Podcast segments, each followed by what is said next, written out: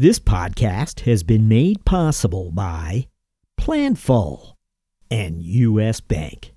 Hello, this is Diane Morefield, CFO of Cyrus One, and you are listening to the CFO Thought Leader podcast. This is episode 502. So my initial focus was I was hired to help refine and enhance the technical accounting skill at the company. Uh, also to establish some finance function, like a, a comprehensive forecast and comprehensive board reporting, uh, investor relations, those kinds of things, as well as shoring up the internal controls.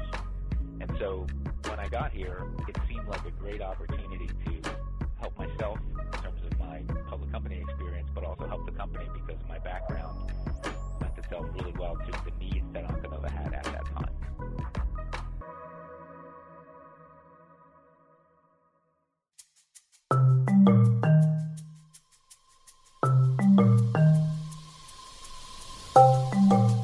Hi, it's Jack Sweeney. On today's show, we speak to Onconova Therapeutics CFO Mark Guerin. 24 months ago, CFO Mark Guerin had a pretty clear notion of what he wanted Onconova's financial footing to look like the second half of 2019. However, the question that lingered was whether the plan Guerin and his team were putting in motion had the vigor to overcome the obstacles along the way beginning with a strongly worded message from NASDAQ claiming that Onconova's stockholder equity was no longer sufficient to meet its listing standards. CFO Mark Guerin explains how Onconova overcame that obstacle and a number of others after these words from our sponsor.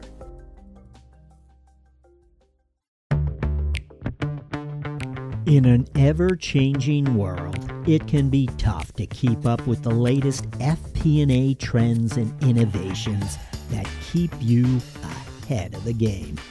Luckily, there's a podcast for that. Tune in to Being Planful, the podcast for finance leaders and planning experts, and stay in the know about what's happening in planning and forecasting. Guests like influencer Chris Ortega, Boston Red Sox CFO Tim Zue, and Bryan Lapidus of AFP will keep you up to speed on how you can put finance in the driver's seat this year. Find the full episodes at beingplanful.com or wherever you get your podcasts. P.S. Think you might make a great guest on the show? Shoot host Rowan Tonkin an email at beingplanful at planful.com.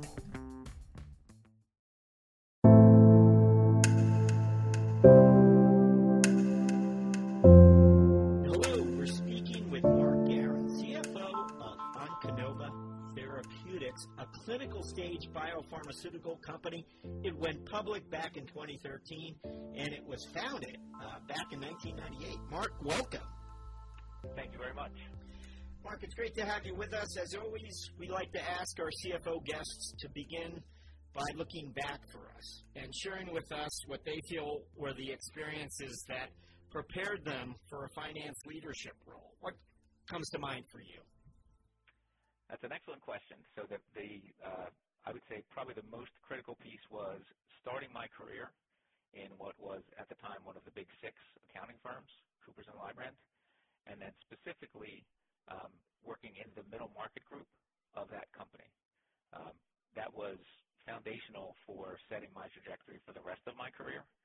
Um, the, it's getting the best training possible in public accounting and seeing a number of different companies and industries and working with a bunch of uh, extremely professional people.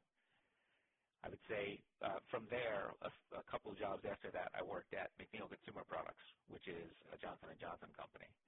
Um, that was an extremely valuable experience to see from the inside how a big world-class company operates. and It complemented the learning that I got in technical accounting at Coopers & Lybrand with some more, uh, what I would call operational aspects and uh, operational finance things. And Those two things together, I think equipped me well for the the other critical point, which was when I got involved in biotechnology. That was back in 2003 and uh, the background that I had built at Coopers & Lybrand and at McNeil Consumer Products helped me to become uh, immediately uh, successful in biotech, first as a financial reporting person, um, then as a controller, then as eventually as a CFO. So, Tell us when when was it that you knew finance leadership was the path you wanted to take? Was it was it back in your Coopers and Lybrand days, or was it shortly after that? I would say it was probably in the Coopers and Lybrand days because to start in public accounting at a big six firm like that, there are a lot of directions uh, to which you can go. And early on, it became clear to me that I wanted to be in the finance slash accounting leadership direction. And I think that's the reason I mentioned that I've been in the middle market group at Coopers and that being helpful because when you're working with smaller companies, you get to spend a lot of time with the CFOs and CEOs of those companies. And that's the point at which I realized I didn't want to be in a much larger company. I would much rather be in a, middle market or a small company and be closer to the top and leading the finance function. We'll come back and revisit uh, some of your early days during the mentoring round towards the end of the interview. But uh, right now, let's find out a little bit about Onconova uh, Therapeutics. Tell us about uh, what was the opportunity that attracted you here. So I, I joined here shortly after the IPO. I joined in September of 2013. And the thing that was appealing about the role to me initially was that it was not for a CFO job, it was for a VP of finance job in a public company where I knew I would be getting current SEC accounting and reporting experience. And prior to joining here, the last time I had that experience was back in 2005. So my uh, SEC experience was getting uh, stale, and I decided this was a great opportunity for me to get in and uh, re-familiarize uh, myself with those regulations and also with regulations that had changed since 2005. And uh, the reason this was so appealing is because I was coming into a company where I was not going to be the CFO right away, but there was a path that if the company did well and if I did well, for me to become the CFO. So my initial focus was I was hired to help refine and enhance the technical accounting skill at the company, uh, also to establish some finance function, like a, a comprehensive forecast and comprehensive board reporting, uh, investor relations, those kinds of things, as well as shoring up the internal controls. And so when I got here, it seemed like a great opportunity to help myself in terms of my public company experience, but also help the company because my background lent itself really well to the needs that Onconova had at that time as you move into that role for the first time, you're aware of the operations, the accounting uh, processes. What is it that you want to? What's the next step when you arrive in the CFO office? How are you likely to change the finance function?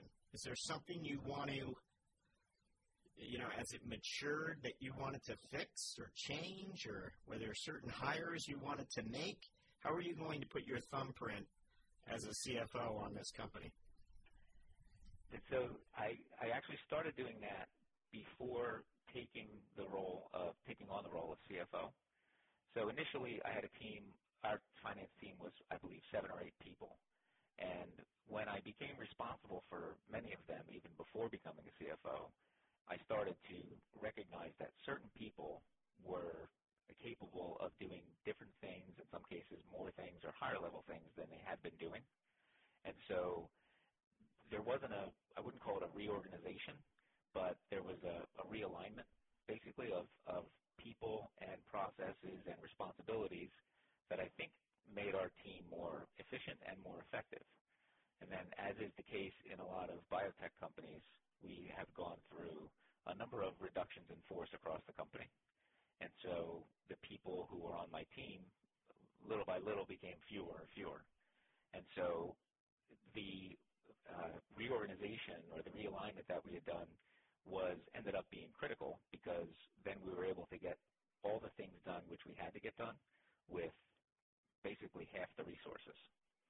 So my my thumbprint, I guess I would say, is that uh, I have a great team of people and everybody has risen to the challenge to do the, the highest level work of which they're capable, and that that causes everybody to be hopefully fulfilled and challenged by the work, but also it allows me to focus on things besides all of those things which the rest of my team is focusing on.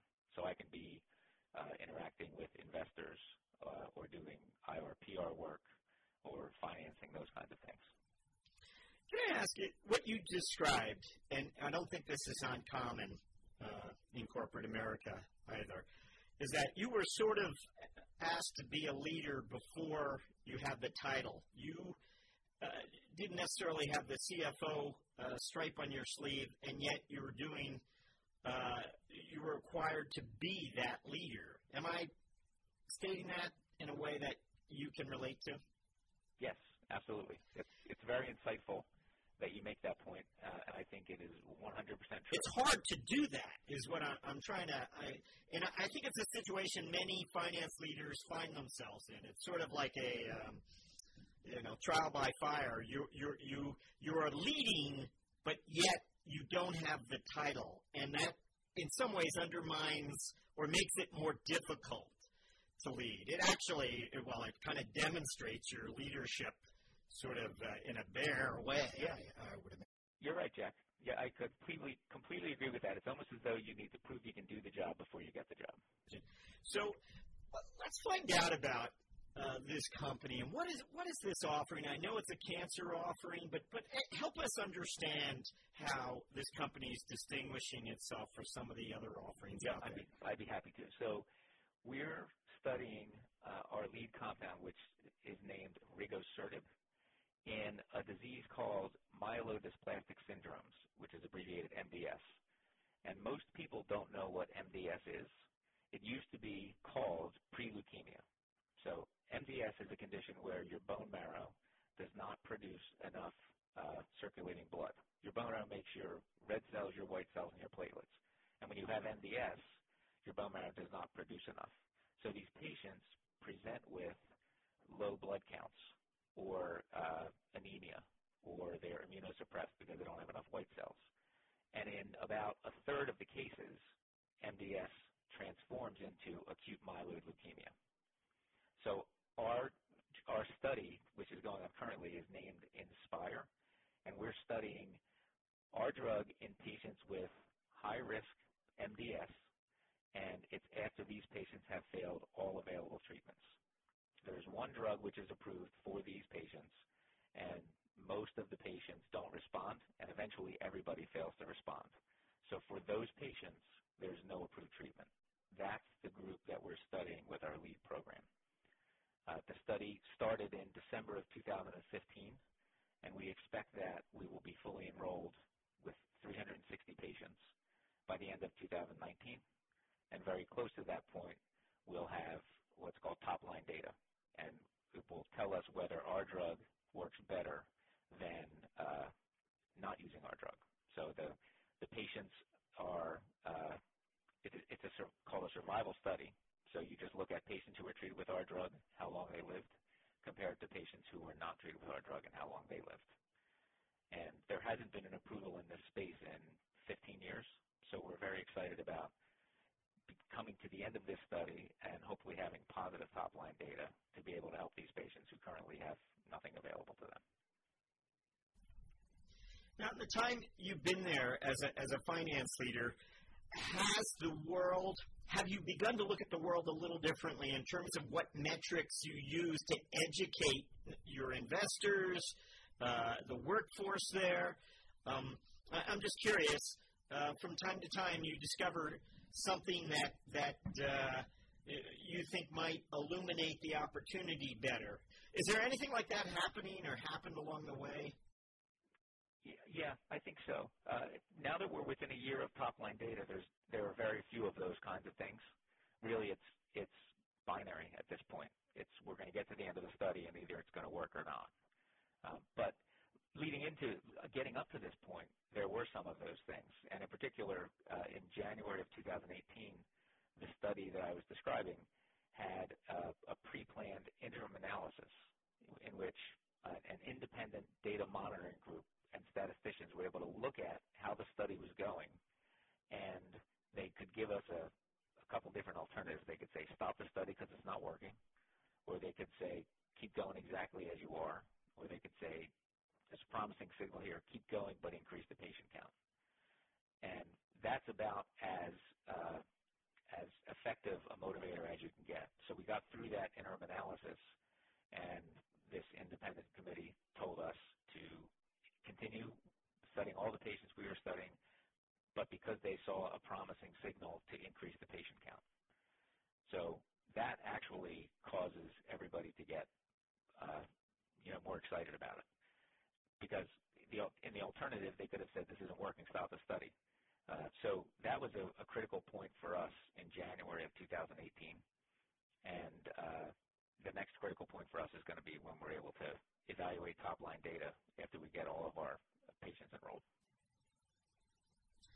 Curious, we always like to, uh, larger companies ordinarily will talk to finance leaders a little bit about how their team members are collaborating with different parts of the organization. And we know that um, in this area, clearly uh, the communication with uh, research and the clinical trials, it's all uh, really important to have those connections and have your team members understanding um, what other challenges might be out there or what's been overcome.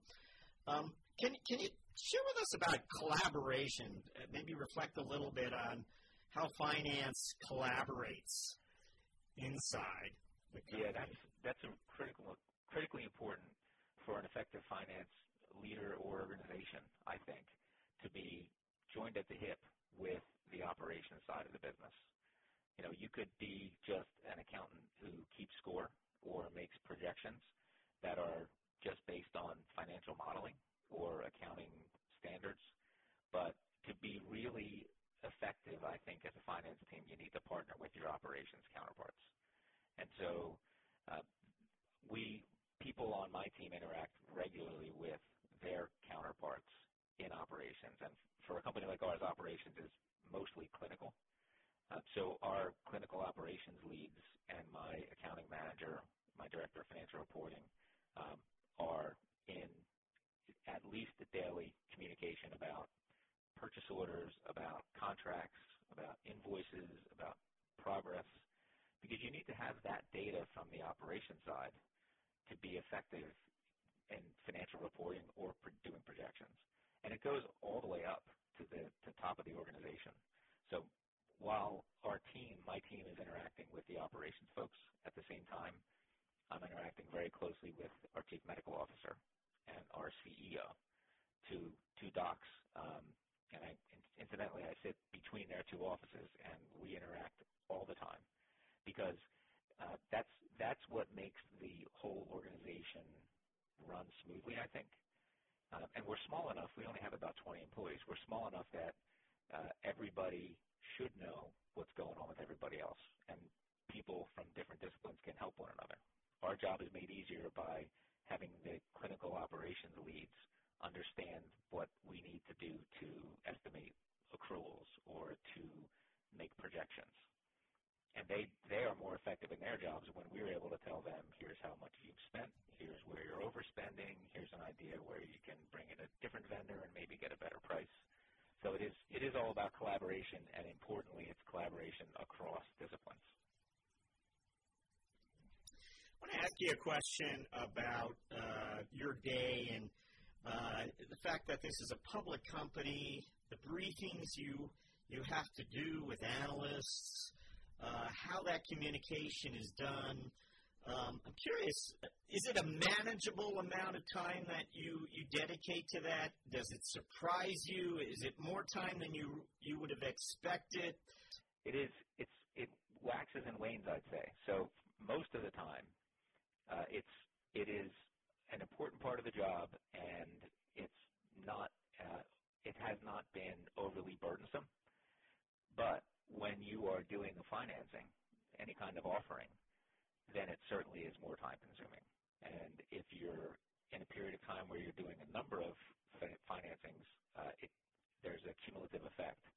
Um, so, for example, last year in the February to April uh, timeframe of 2018, we did two offerings, and so from basically January through the end of April, that was a critically important part of my job. Um, since then, because we haven't done offerings, it's been less and less. It's more concentrated around if we have something to announce, like either a quarterly results call or if we announce some kind of a, a partnership or a clinical milestone, there will be follow-up from all the analysts that cover us and other analysts that don't yet cover us whom we would like to start covering us. So sometimes they'll reach out to us. Sometimes we reach out to them. Um, but the, tricky thing about interacting with analysts and bankers, I think, is you know there's there's an awful lot of information that somebody inside a biotech company knows, and you have to think about what have you said publicly, because you you can't give out non-public information in a selected way. So your messaging has to be exactly consistent with what you've filed with the SEC and what your financial statements say, what your press releases say. Um, and I think that is, uh, it makes the job a little bit more difficult because you always have to make sure that you are consistent and not giving more information even though you have it and may want to give it. You can't release it in a you know one-on-one conversation. Very, very interesting. You just sort of underscored why we use the word. the characteristic of many finance leaders is that they've been described as guarded. And if at all times, you know, under these circumstances, they always have in the back of their mind how carefully they have to choose the words and what was publicly released and what wasn't. And uh, these things are not always top of mind, so you really have to always uh, sort of uh, keep yourself sort of aware of your surroundings. Um, anyway, I think it underscores it very nicely. We always like to ask for a finance strategic moment, uh, which is just to have you during the course of your career. I'm sure you've had so many of these, but uh, really we're looking for uh, an, a time when you saw either a risk, an opportunity, you, you saw something with your lines of sight via the accounting or into the financing numbers, whatever it might have been that led you to uh, redirect the company or maybe your team or, or just modify the behaviors of a group, perhaps, whatever it might have been. What comes to mind when I ask for a finance strategic moment? Uh, it's interesting to consider that because you're right. I could I could probably come up with quite a few. I think the most the most prominent one in my mind is uh, I just mentioned a few minutes ago the two offerings we did in the beginning of 2018. Those were actually the last two or three of the last few things that we had to do in a series of things. And it started with in uh, May of 2008 of 2017, we got a notice from Nasdaq that our stockholders' equity was not sufficient to meet their listing standards, and so we had to go through a process where we came up with a plan presented it to NASDAQ. They had to evaluate whether they thought it made sense and we could achieve it. Uh, it turns out initially they didn't, and so we appealed it and then had to go present to the NASDAQ hearing panel what our plan was. Part of that plan was to do some offerings because that's the way you grow your stockholders' equity is by selling stock. And so it, the process started in May, and then it was an arduous task from May all the way through the following May to do two offerings and raise a total of about $40 million to then have the cash we needed to get to the end of 2019, but also have the stockholders' equity that we needed to get to retain our NASDAQ listing. And the offerings were really difficult because of the fact that we had a relatively small market cap to raise that much money. So uh, we issued a whole bunch of new equity, and that was the, the capstone event, that last offering in April, that got it all done. And we we actually had that plan from a year prior. We knew we were going to have to do offerings. We knew they, we couldn't do them right away. We knew it was going to take more than one. And uh, the plan that we presented to NASDAQ is actually what we accomplished and you, we couldn't, we would never have been able to get that done if we had not started back in April, May of 2017 with a plan for how we were going to address all of these issues. Um, so beginning back then with what the end looked like helped us think about it strategically and then and get it done. We enter the mentoring round with CFO Mark Guerin after this message. The business landscape is changing quickly.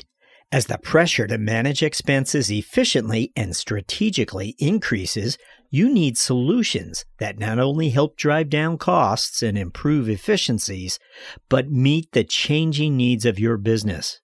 At US Bank, we can help.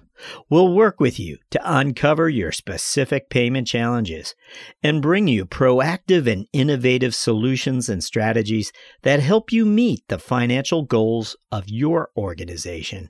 Our commitment to doing the right thing for our customers has earned us the designation of one of the world's most ethical companies from the Ethisphere Institute for six years in a row. To learn more, visit us at usbpayment.com. Uh, we're gonna we're gonna jump to our mentoring round where I get to ask you several quick questions intended to uh, inform and inspire. What is it that's exciting you today about finance and business?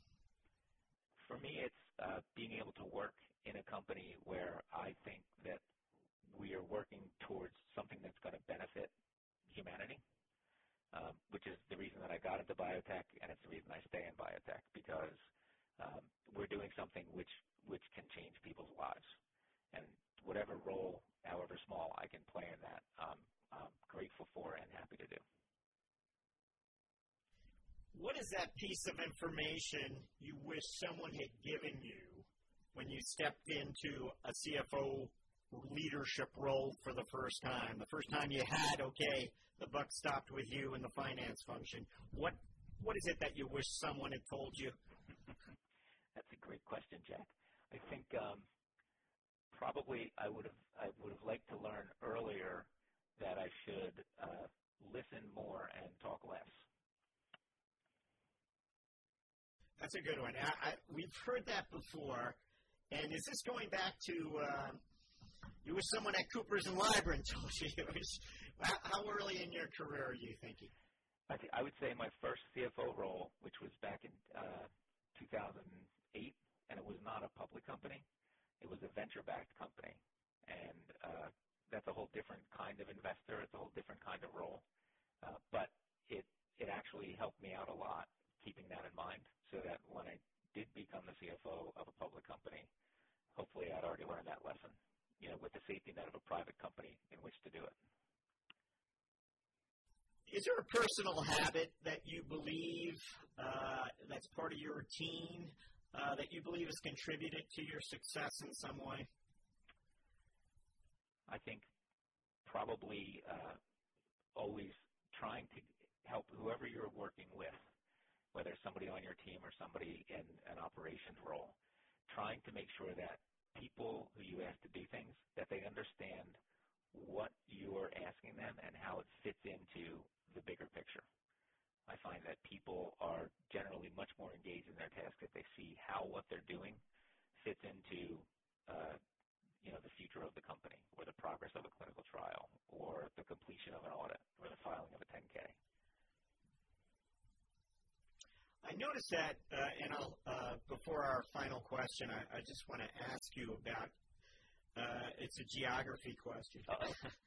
you you're the balance of your career, New Jersey and Pennsylvania, that that sort of uh, imagine biotech corridor perhaps uh, was fruitful for you. Uh, never had a recruiter try to move you around the country. No, I have had uh, discussions with people about roles in other other places. Um, I don't think most of them would have been probably either in the South, like in the North Carolina Research Triangle Park area, or uh, the San Francisco Bay Area. And, you know, I think uh, for the right role, I think I would consider doing that. Uh, but the ones that I was considering at the time weren't better than what I thought I could find here. And uh, so fortunate that I have lived in this area my whole life because it seems there are a lot of good biotech companies here. Well, it's interesting. We, we do uh, realize that many finance leaders tend to build their careers in one geography, and they do not have to move around always. So, uh, anyway, just another example of that, I believe. We're going to uh, jump to our final question. What are your priorities as a finance leader over the next 12 months? So, I think uh, the finance leader of a company that's about to have top line data for a clinical study that's been going on for almost four years. Um, my top priority is to make sure that we have the cash we need to complete the study and get the top-line data, um, while at the same time not not diluting our shareholders by selling stock at a price which I believe, and I think most of our shareholders believe, is undervalued. So the only things you can do then, you have two choices. You can either reduce your cash burn, or you can bring in money from non-dilutive uh, sources like license agreements or collaborations. So my objective is to make sure we have the money to get the trial done. The, the levers that I can control are sell stock, cut cost, or with my colleagues, bring in deals. Um, and I would I would approach those in the exact reverse order. So getting deals is the first thing, cutting costs we're continually vigilant about that. And then, as a last resort, being able to raise money if and when we need to, when we have positive data, to be able to submit for approval and then hopefully commercialize the drug. Mark Guerin, thank you for joining us on CFO Thought